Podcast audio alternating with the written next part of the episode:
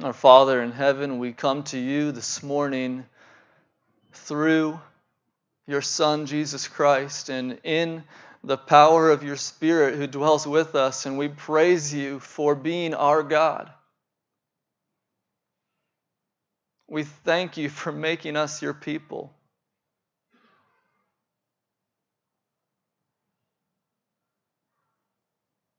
And we come with confidence this morning because of how your word has revealed your heart to us.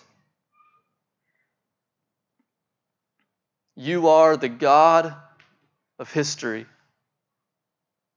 working all things according to the counsel of your will, accomplishing the plan you set forth in the beginning of time to redeem a people for yourself, that they may praise and magnify your Son, that you might be glorified forever. Lord, you have done this, you are doing this, you are working all things for this purpose. You are in complete control of everything that happens in this world. There is nothing that happens that you do not will to come, come about, Lord. You are the sovereign God of history and you are working redemptively through it all. And you are also our Father who cares for us. And just as you are sovereign in every act of history, you are sovereign every moment of our lives. Nothing happens to us that is not from your good, loving will for our lives. Nothing surprises you, even though it surprises us. Nothing fazes you, Lord, but you are in complete control and exercising your love toward us. And so we cast our cares on you. We bring our anxieties to you. We, we bring our troubles to you, and we say, We trust you, Lord. We do not fear because you are the God who saves us. And we have confidence that you will accomplish in us what you have started. And so we praise you for this. We praise you for the confidence we have. We praise you that one day we know Christ will return and that our faith will be turned to sight. Everything will change. And we will worship you in your presence forever. And yet, Lord, we are here today waiting for that day. And we have gathered together to enter your presence and to hear your word and to be filled and satisfied and changed and equipped. And so we pray that you would do those things through your word today satisfy our hearts, overwhelm us with your love, equip us to live in obedient love for you, strengthen our faith so that we do not fade away from holding fast to the blessed hope of Christ's return, but that we live with our eye on that day together, spreading the fame and worth of Christ into the world.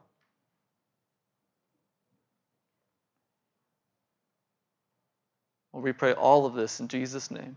Amen. I want to begin this morning with a, a little exercise. I want to just ask you guys to think with me for a minute. Um, this morning's sermon is all about friendship. I'll say that right off the bat. And with it all being about friendship, I just wanted to ask you to think to yourself who was your first best friend?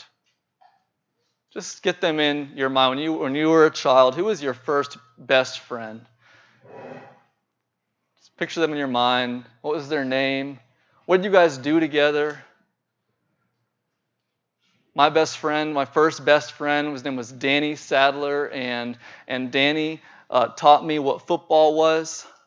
I don't think I'd ever seen a football before, and he showed me a football, and we played football Monopoly, and we played football in his yard, and from then on, football was my favorite sport. And, and, and Danny and me were best friends all through elementary school and middle school. Who was your first childhood friend? Just, just When you think of that person, doesn't it bring you a sense of happiness, a, a sense of just delight, a sense of joy, and, and, and the simple friendship you had when you were a child? Kids, you may even be thinking right now of, of, of, your best friends and, and just the, the happiness they bring you. You're thankful for your friends. Okay, so next friendship question. Um, we have best friends when we're little, right? And, and we, um, you know, enjoy playing with them and hanging out with them. And then it seems like as we grow, that there's comes a point in time when friendships take on a depth to them. And that depth usually happens when hard times come. When, when is the first time that you experienced friendship in the context of hard times? When was it? When, when can you look back at your life and, and say, yeah, that, that's really the first time that I really saw what being a friend meant? Because this happened in my life or this happened in my friend's life and and it brought us together and the friendship meant something more at that point than it had before when we were just kids. For us it was when my my friend's mom or my friend's my friend's dad or rather my friend's dad took his own life when we were in eighth grade. And we were just kids just hung out and listened to switchfoot all the time. And then all of a sudden everything mattered and everything became real and hard and serious and and confusing. But i look back on that time and i see friendship meant something then. All of a sudden friendship was more than just being together and hanging out. Friendship was real and it mattered. Okay so let me ask you this question. Has a friend ever failed you? Have you ever had a friend fail you? Have you ever had a friend betray you? Have you ever had a friend harm you? Have you ever failed your friends? Have you ever betrayed your friends? Have you ever made decisions that hurt your friends? Have you ever been in a friendship that, that was good and then through the actions of you or them or both, that friendship became irreparable. It became damaged.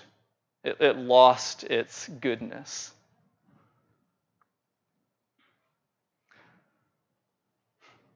Friendship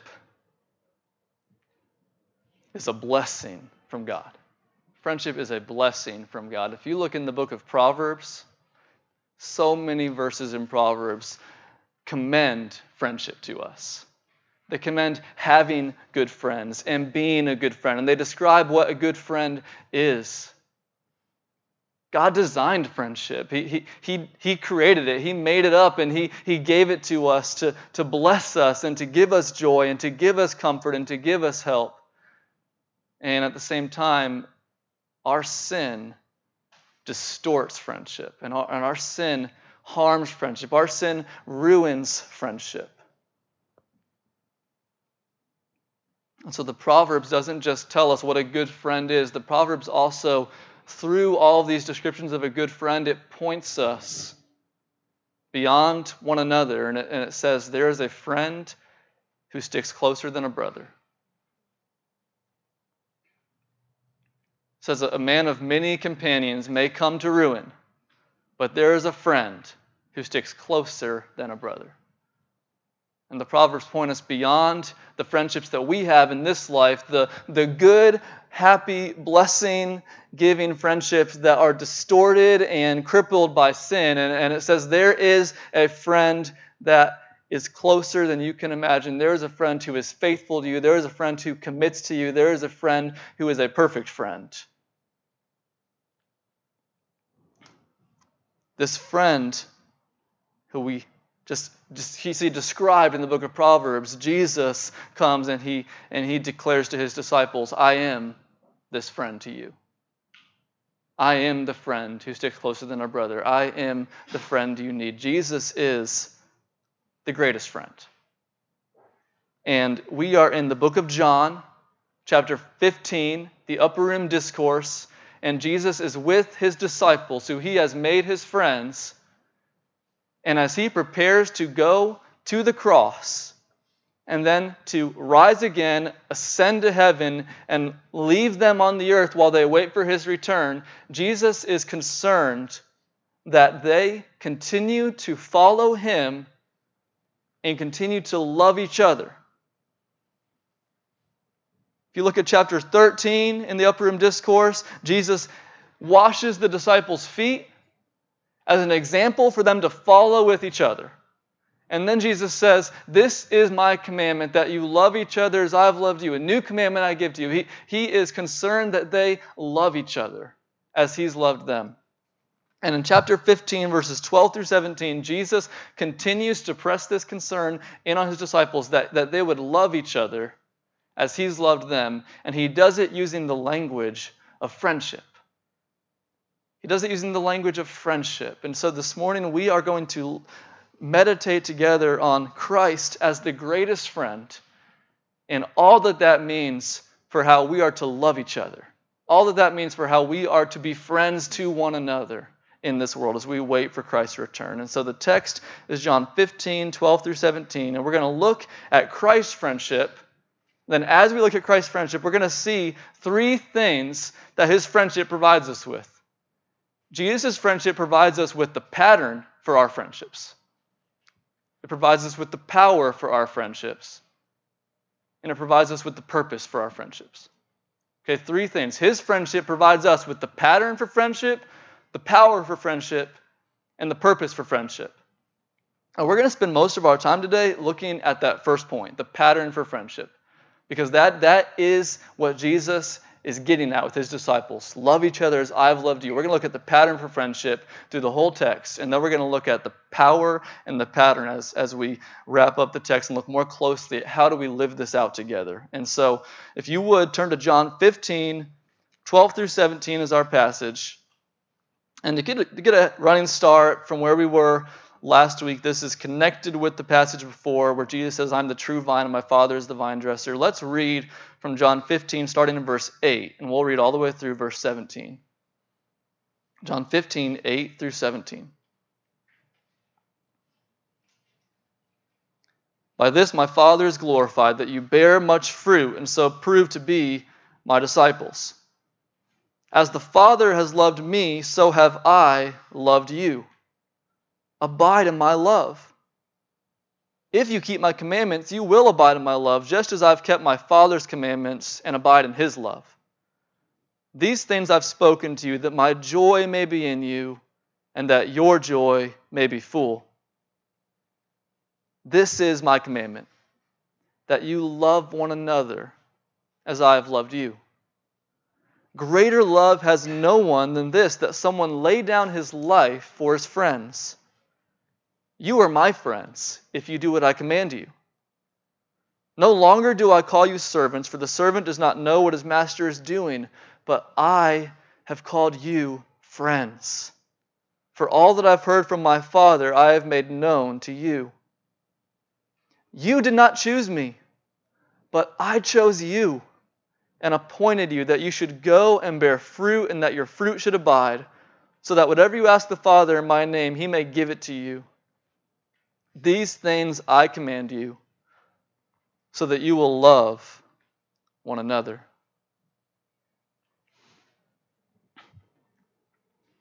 So let's spend some time thinking about the pattern for friendship. Jesus says in verse 12, This is my commandment, that you love one another as I have loved you. That you love one another as I have loved you. My love is the pattern for your love.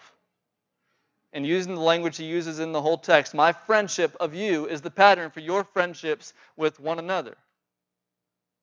And so we need to ask what is the love of Christ?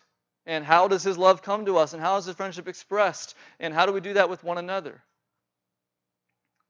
I don't want you to miss in verse 12 that he says, This is my commandment because this connects this passage back to 15 1 through 11.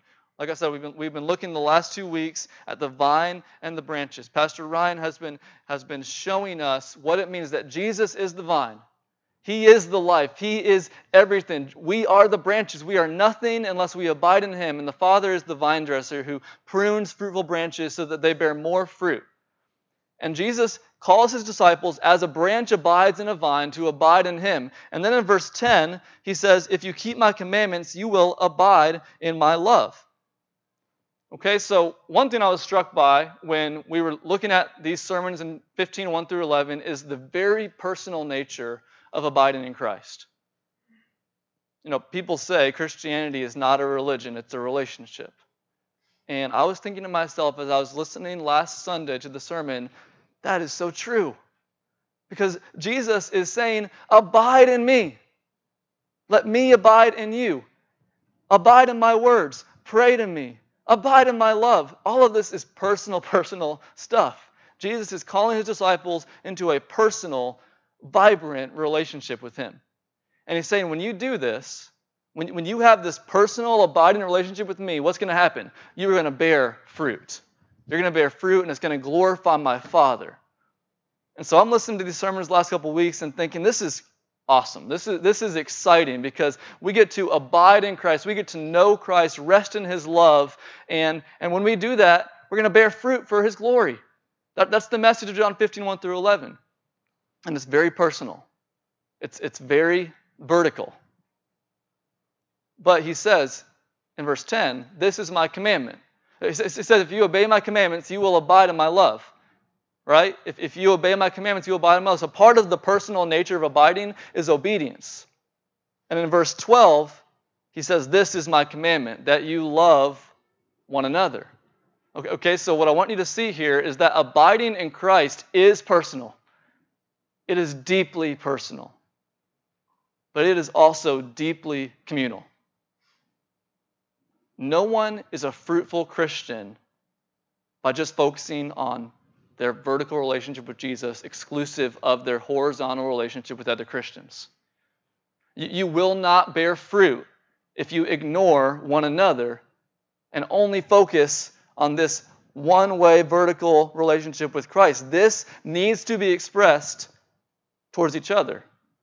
To abide in Christ's love means that you obey his commandments, and his command is to love each other. And so there is a personal nature to abiding in Christ. There's also a corporate nature, a communal nature. And so th- this could really be called He is the True Vine, Part 3, because Jesus is saying, Here's how you bear fruit. Here's how you abide. You, you rest in my love. You hear my words. You pray to the Father in my name, and you obey my commandments. And my commandment is to love one another. So to abide in Christ means not only that we have this personal relationship with Christ, but that we love each other as He has loved us. And so this is all about bearing fruit. This is all about being a branch as Christ is the vine. And so we need to ask ourselves then, with the goal being that we will be fruitful branches together as a church, how has Christ loved us? How has Christ loved us? Love one another as I have loved you. Before we look at verse 13, I want us to look at verse 9 again from last week. As the Father has loved me, so have I loved you. Okay, so love one another as I've loved you.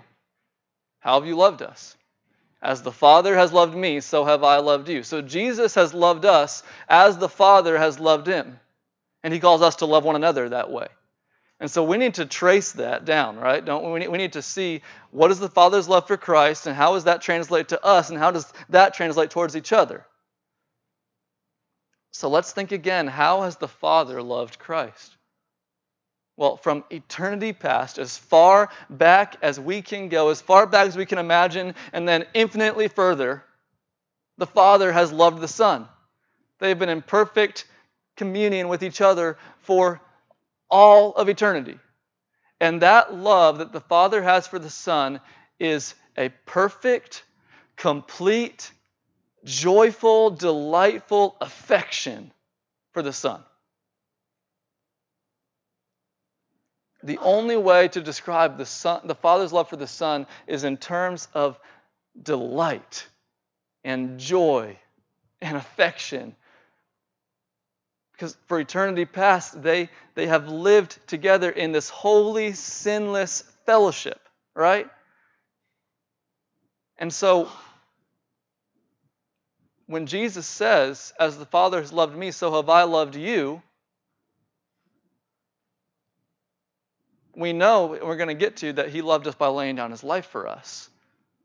But that's not what he's saying here. He's he's because the Father doesn't lay down his life for the Son, he didn't have to. The Father's love for the Son is, is a it's a qualitative love. It's an affectionate love. It's a it's a joyful love. And Jesus saying that's the kind of love I have for you. And, and, and here's what we need to know this morning is, is that Jesus loves you in his heart. Jesus delights in you. Jesus is affectionate for you. Jesus takes joy in you. It's a real, true, joy producing affection that He has for you and me. And it's not, here's the difference it's, it's, it's not because he looks at us and, and, and, and says, Oh, how, how lovely you are, how, how uh, great you are. I, I, you just, this wells up inside of me when I see you and think about it, that, that I have all this affection because of who you are. No, it's the exact opposite. The Father loves the Son because the Son is completely lovely. The Son is completely perfect. The Son is completely delightful. But we are exactly the opposite. There's nothing lovely about us. There's nothing good in us. There's nothing that would draw out love in us. But Jesus just as truly says, I have set that type of love on you. I have given you that affection, and it's a real affection.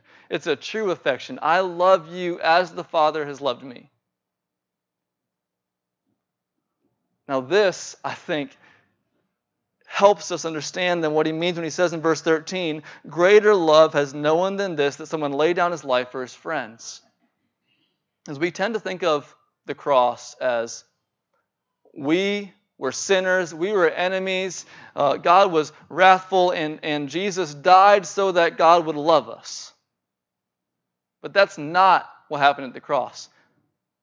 Jesus died because the Father loved us. Jesus died because He loved us. He set His affection on us while we were enemies, and then He gave His life for us to make us His friends.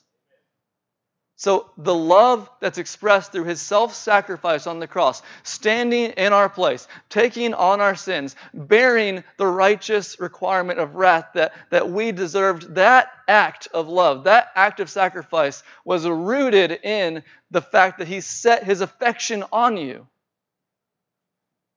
That he said, I love you. You're mine. I'm going to make you my own, and I'm going to give my life to make it a reality. The cross is the demonstration of his love for you.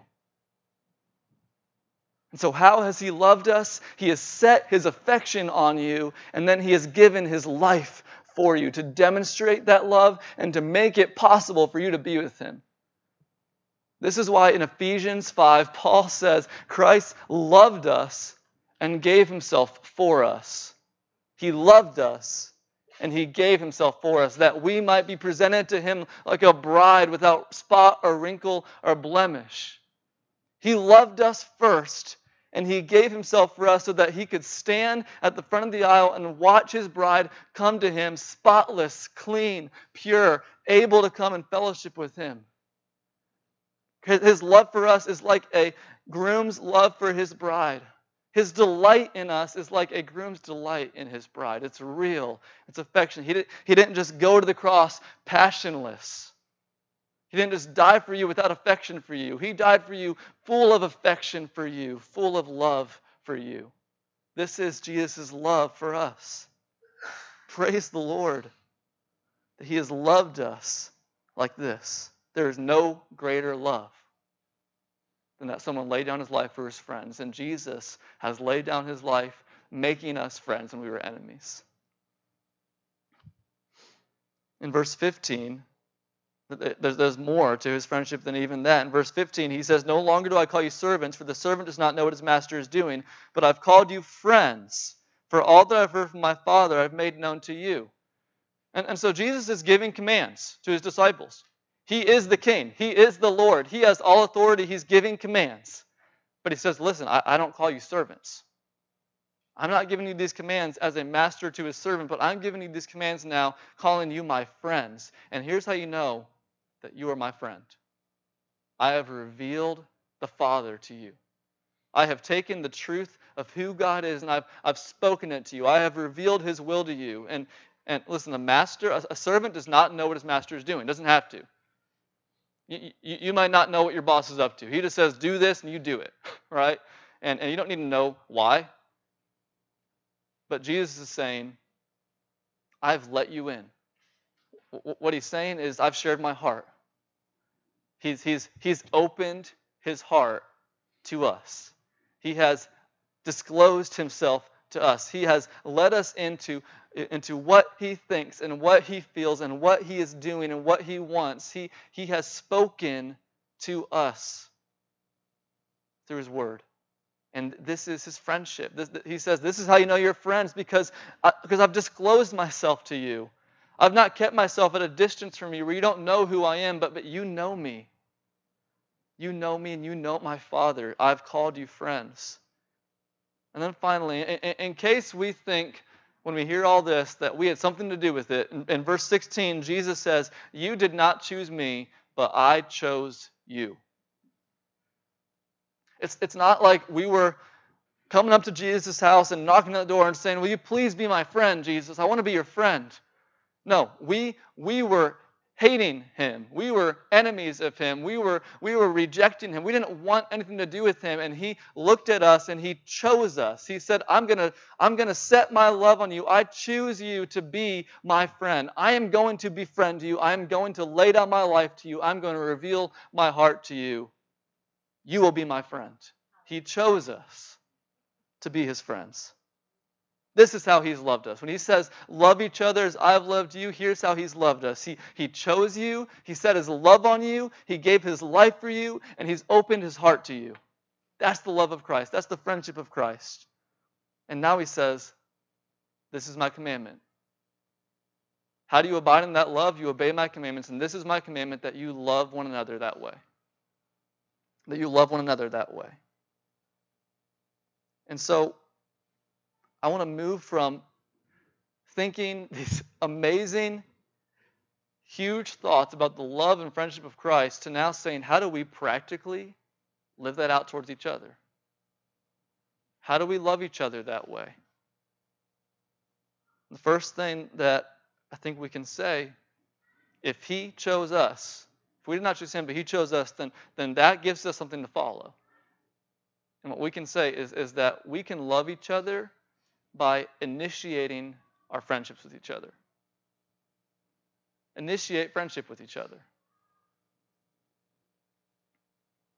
We are not a huge number of people, but we are big enough that not everyone knows everyone very well in here.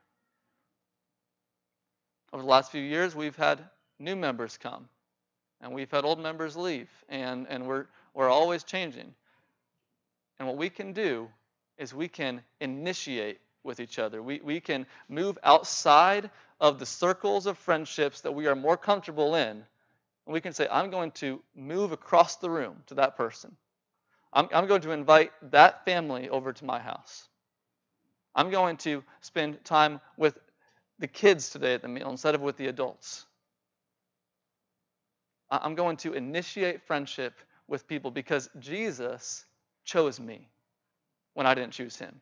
And so I want to reflect that by, by going to those who, who need a friend, going to those who I don't know well, going to those who, who are looking for friendship and loving them and not, not just getting in. And, and what, what happens when we do that is, is we form a web of relationships. Like what we don't want to see in our fellowship is a circle of friends here and a circle of friends here and a circle of friends here. And we're all close in these circles, but we don't know each other. We want people reaching outside of those circles across to each other so that there's a web of relationships that we all, though we may not all know each other equally well or be equally friends with each other, we all are connected together in a web of friendship that reflects Christ. And so initiate friendship with each other. And, and, and kids and youth, that is especially important for you to hear. Because it is easy and fun to just hang out with those you like to hang out with the most. But Jesus did, did, did not just leave us on the outside, but he pursued us. He came to us. And so don't exclude others from your circle of friendships, but, but reach out, bring them in to your friendships, initiate with each other. Okay, second, how can we love as Jesus loved? Well, he loves us as the Father loved him. What that means for us is that we need to commit to unconditional affection for each other.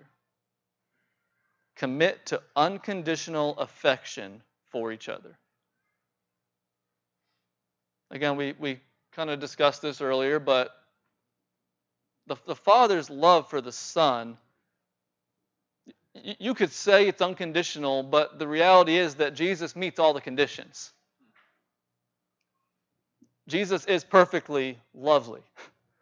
He draws out love because he's worthy of that love. And so the Father's love for the Son is, is affectionate and delightful, but it's not really it's not really unconditional, just in the sense that Jesus already meets the conditions. But when Jesus then says, As the Father's loved me, so have I loved you, he's talking to people who don't meet any of the conditions.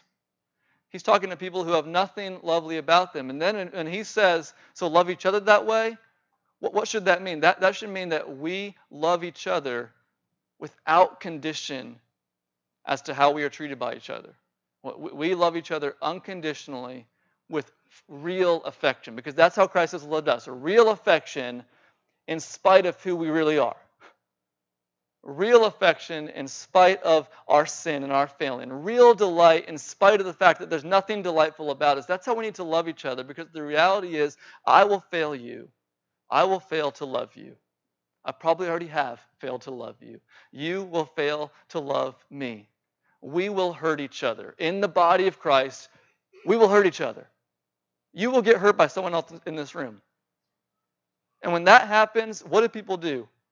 They go find another place where they're not going to get hurt. And they look for a church where there's not going to be any pain. And they're never going to find it because we aren't the greatest friend. We are sinful friends. And so instead of looking for a place that doesn't exist, we need to commit to unconditional affection for each other. That I'm going to take joy and delight in you regardless of what you do to me. Because Christ has taken joy and delight in me regardless of who I was. No matter how much you hurt me, no matter how much you, you harm me, no matter what you do to me, I'm going to keep loving you. I'm going to commit on the front end to loving you. And this is what our membership commitment is all about that, that we say we are going to commit to each other, we are going to forgive each other, we're going to bear with each other. That's loving each other as Christ has loved us. And so commit to unconditional affection for each other. Third, he laid down his life for us, so we should lay down our lives for each other. Should lay down our lives for each other. In 1 John chapter 3, John picks up what Jesus says here and he says, he says, brothers, if Christ laid down his life for us, we also ought to lay down our lives for one another. And you know, if if we were outside after the service and and Daniel Coleman was talking out there and just chatting it up, right? Chatty Cathy, and and he's unaware that a car is just booming down the driveway, aiming for him. All right, but I see it, see the car coming. I should jump in front of it for him, right? Lay down my life for Daniel. I would do that for you, Daniel. Love you. But probably not going to happen, right? It's probably not going to happen. And for most of us, we are probably not going to get the chance to literally lay down our lives for each other, right? We should if we get the chance. And that would demonstrate the gospel vividly. But what does John say in the next verse in 1 John? He says we should lay down our lives for each other and then he says, if anyone sees his brother in need and doesn't help him, how can the love of God be in him? And so the practical application to laying down your life for each other is being willing to sacrifice practically for each other in need. You, you make sacrifices. You sacrifice your time. You sacrifice your money. You sacrifice your talents. You sacrifice your, your, your things so that you can help each other in need. You practically sacrifice for each other to love each other. And, and we, should, we should not just wait for opportunities when someone's really in need to do that. We should seek them out. Seek out opportunities to sacrifice for each other because you want to express this is how Christ has loved us. I want to love you that way. And then finally, how can we follow Jesus' pattern in our friendships with each, with each other? Well, he, he, he spoke to us, He speaks to us, He reveals His heart to us. And this is huge. We need to share our hearts with each other.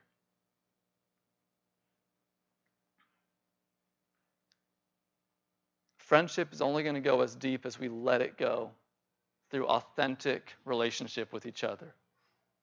How are you really doing? How is your marriage really doing? How is your walk with Christ really? Where, where is your joy really? How is your family really? What's going on really in your life? We need to be willing to open up our hearts to each other.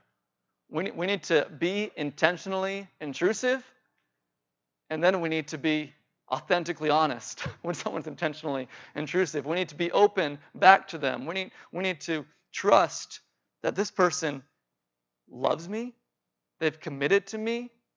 Whatever I say, they are not going to turn their back on me. They're going to sacrifice for me. I can trust them, and so I'm going to be honest and open with them.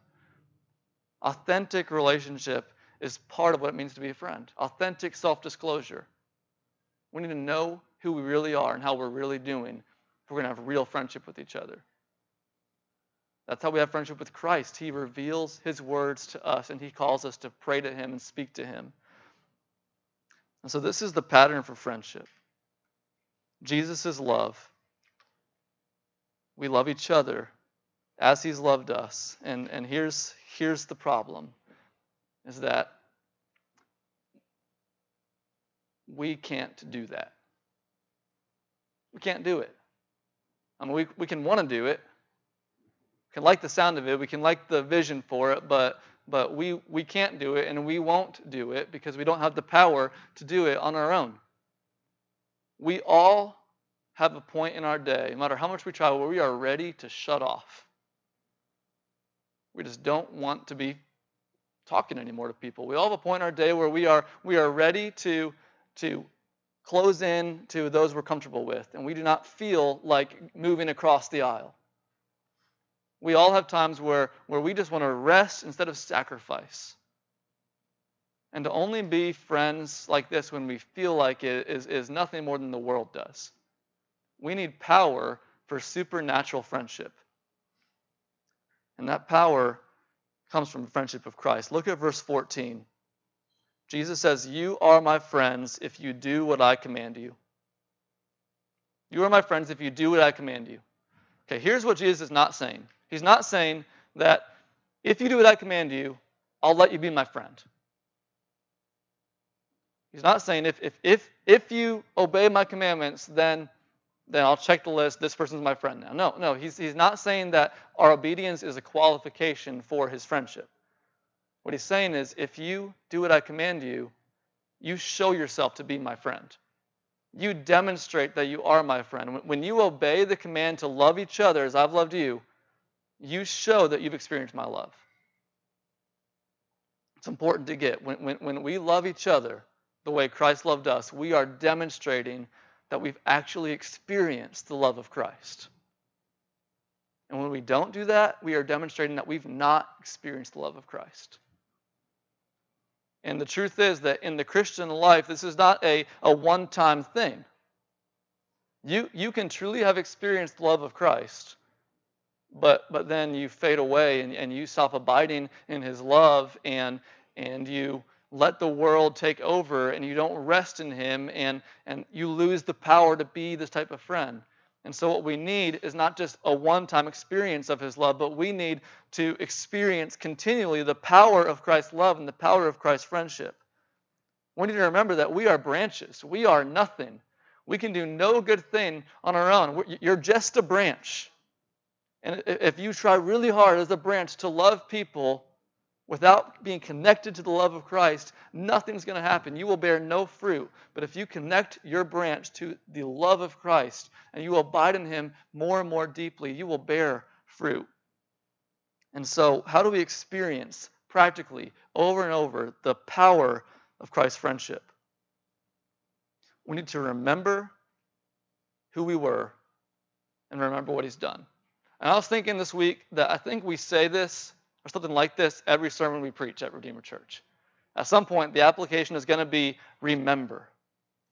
Remember. And that's because there is no substitute for remembering who you are, what Christ has done, how he's changed you. There, there's nothing else that replaces that. That is where God works his power into our lives, is as we stop and remember who He is. Remember what He's done. Remember who we were and, and who He has made us to be. You were His enemy.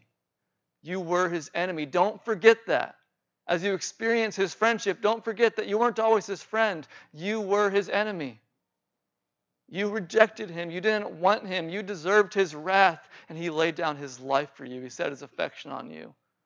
So you remember that over and over and over again. You preach the gospel to yourself day by day by day, hour by hour. You remember. And then you don't just remember, but then you say, because this is true, I'm going to enjoy this friendship with Christ. I'm going to enjoy it. I'm going to enter into it. I'm going to experience what it's like to be Christ's friend. I'm going to do that by hearing his words and by speaking back to him. I mean, is that not what communion and friendship really is? It, it's, it's sitting with each other, sitting with your spouse, sitting across the table with your friend, and, and sharing your heart, hearing each other speak, listening to each other, asking questions. You, you experience that friendship together. And Jesus has given us his word, and he's called us to pray to him. He's calling us into friendship. And there, there, again, there is no substitute for this. There is no substitute for experiencing communion with Christ. And we can do it because he has laid down his life for us. And so experience the power of Christ's friendship by remembering what he's done, remembering who you were, and then saying, I'm going to enjoy this today. I'm going to sit in his words. I'm going to listen to him speak to me. I'm going to return adoration and love and repentance and, and petition, and, and I'm going to enjoy communion with Christ who has made me his friend. Finally, the purpose for friendship. We, we, we need to ask why has Jesus done this? Why, why has he made us his friends? And why does he call us to love each other this way? Why do we need to love each other like this? What, what's his purpose? Verse 16, he says, You did not choose me, but I chose you and appointed you that you should go and bear fruit, and that your fruit should abide. So, so Jesus chose us in order to appoint us to go and bear fruit that will abide. The, the purpose of his friendship to us and the purpose of our friendships with each other is to bear spiritual fruit. And we need to note here that in verse 16, he's no longer just talking about fruit generally.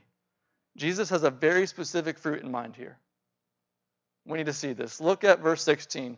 You see this word appointed. I appointed you. That, that word literally just means I've set you aside for a task. I, I've set you aside for a specific task, disciples. I've, I've, I've befriended you and I've chosen you so that I can set you up for this task. What's the task? That you should go. When else does Jesus say go?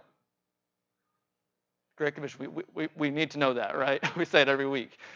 Go and make disciples of all nations. Here, he, he uses that language I set you up for a task that you should go and bear fruit, and that your fruit should what? Your fruit should abide. Who else abides in John 15? Who, who is called to abide? We are, right? Abide in me. Jesus calls us to abide, and here he says you're going to go bear fruit, and your fruit is going to abide. He, he brings that word back in, and, and that's a very strong indication that what he's saying is I've, I've set you up for a task to go and bear fruit that's going to abide, um, to, to go into the world and make disciples who will also abide in me as you abide in me. Do you see It's a different image, but it's, it's the same concept. And, we, and if that's not enough evidence for us, look at verse 18. If the world hates you, hated me before you. If you were not of the world, the world would love you. The whole, the whole paragraph is about the disciples' relationship with the world. So right after this, he says this. Jesus, Jesus says, when you go into the world, here's, here's what's going to happen. And so Jesus' focus here is on the disciples going into the world to bear fruit that will abide, to make disciples, to, to turn enemies into friends.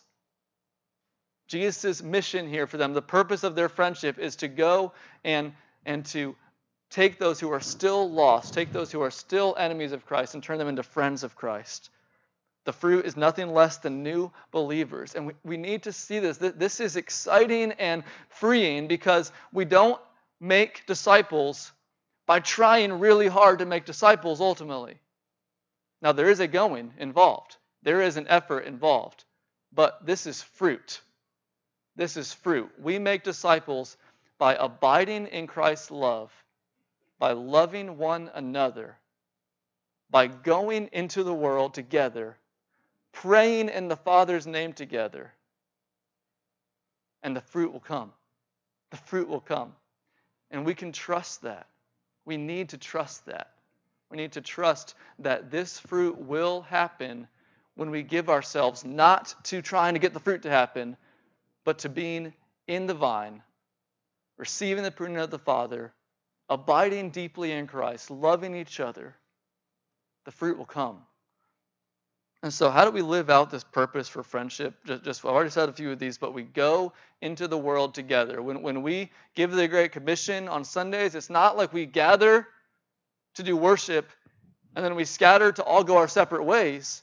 No, we should scatter together in a sense. We should scatter together on mission. We, we, whether we're going into a ministry context together or whether we're inviting someone over to our house to meet with our neighbor for dinner whatever we're doing, we should be going together. We should also be praying together. Look, he says, whatever you ask the Father in my name, he may give it to you. And again, that, that is an amazing promise, but it's tied here to bearing fruit that abides. Jesus expects us to be praying together for lost people to be saved. Together. It's right here. Are you doing that? Are you taking time each week to pray together for lost people to be saved? That's the purpose of your friendship. Your friendship's not just to hang out and have a good time. Your purpose is to make disciples. Your purpose is to bear fruit. And so go together, pray together, and then finally, let your love spill over. Let your love spill over. We need to think again back to what Jesus says as the Father has loved me, so have I loved you. In eternity past, the Father loved the Son. The Son loved the Father. Their love was perfect and complete and delightful, and they needed nothing. The Godhead needed nothing, but creation is the love of God spilling over. Redemption is the love of God spilling over. As the Father has loved me, so have I loved you. That is Jesus saying that I'm going to spill over the love that the Father has given me towards those who do not have that love. And so when Jesus says in verse 17, These things I command you so that you will love one another, he's not just saying to have an inward focus there. He is saying, Love each other, but let that love spill over into the world. This is not a love that stays to itself, it's a love that pulls others in. And so we should be going into the world together and loving each other and letting that love spill over to those who do not yet have that love. And that, and that requires a togetherness. I believe that as a church, we are friends. And we, we have good friendships here. We have sweet friendships. We have, we have good fellowship together we do things together, we spend time together, we pray with each other, we encourage each other.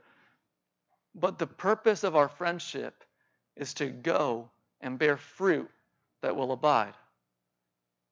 So I want to call you today do not only embrace the love of Christ personally, and don't just extend it to each other, but extend it to the world. Take on in your own mindset a definitive purpose for your friendships with each other. The point of our friendship is to make disciples. There are many other blessings that we will experience in our friendship, but the purpose Jesus gives is that you should go and bear fruit, and that your fruit should abide. And so, I want to invite you to prepare yourself to respond right now. To uh, the music team can come up, and I just want to invite you to um, think to yourself right now and, and, and enter into a time of prayer to the Lord. How should we respond to this today? There is no greater friend than Jesus. There is no greater friend than Jesus. And so today I want to call you to embrace his friendship personally. Embrace it personally. Receive it. Delight in it. Believe it. Trust in it. Be satisfied in Jesus' friendship of you. Thank him for loving you. Thank him for choosing you. Thank him for giving his life for you. I Also, want to ask how do you need to extend this friendship to each other?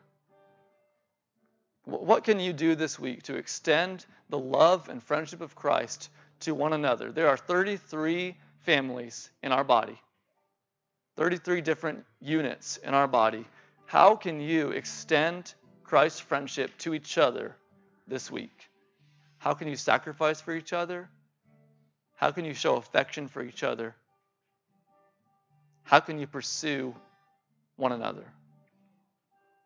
And then finally, how will you begin to engage those who are not yet Christ friends? What will you do this week with each other to engage those who are still outside the orb of Christ's friendship and love? Take time right now to thank Jesus for his friendship, to confess the ways in which you have failed to love each other and the world as He has called us to, and to ask Him to fill you freshly with the power of His love so that we can love each other and love the world as He has loved us.